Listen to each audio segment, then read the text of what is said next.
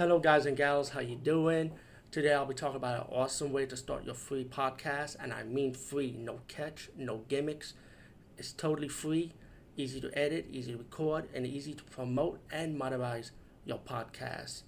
It's called Anchor.fm, and I highly recommend you, guys and gals, check it out and start your own podcast and let your voice be heard. And also, don't forget to listen to Wild Dork Podcast and tell them that I sent you and that you have it from me. So you get more people to join Anchor.fm.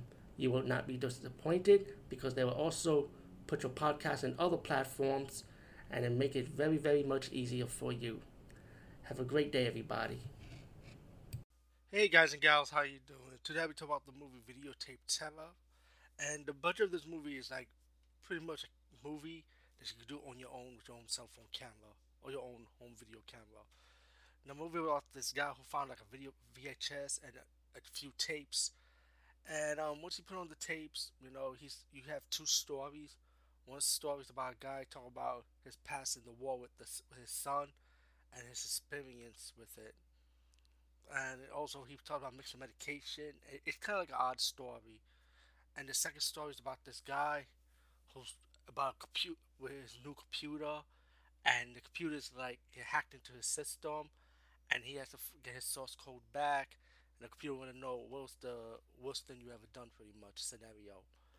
And then you got your wraparound story with the guy that how he um shoot about him shooting his own movie. So you get it like a wraparound twist with that.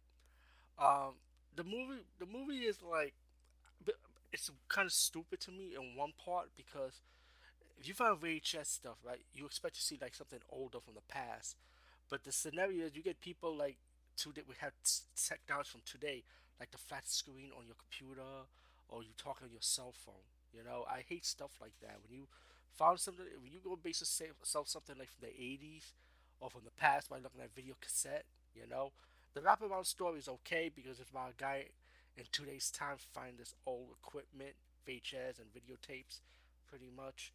That's okay, but like when you talk about the story itself, it's just the time zone is kind of silly. But the weird thing about this is that I actually enjoyed the story with it.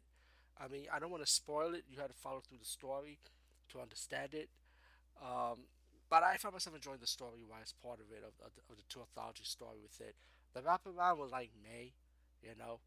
But um, Videotape Terror, I say definitely check it out anyway. I saw this for free on Roku. I forgot what channel I was on. I think it was um, in Indie Rights, Indie Rights channel. I think I could be wrong, but well, they have they have like a decent horror lineup of independent, um, low budget horror. So I said definitely check check that channel out. Anyway, peace out and see you later, guys and gals.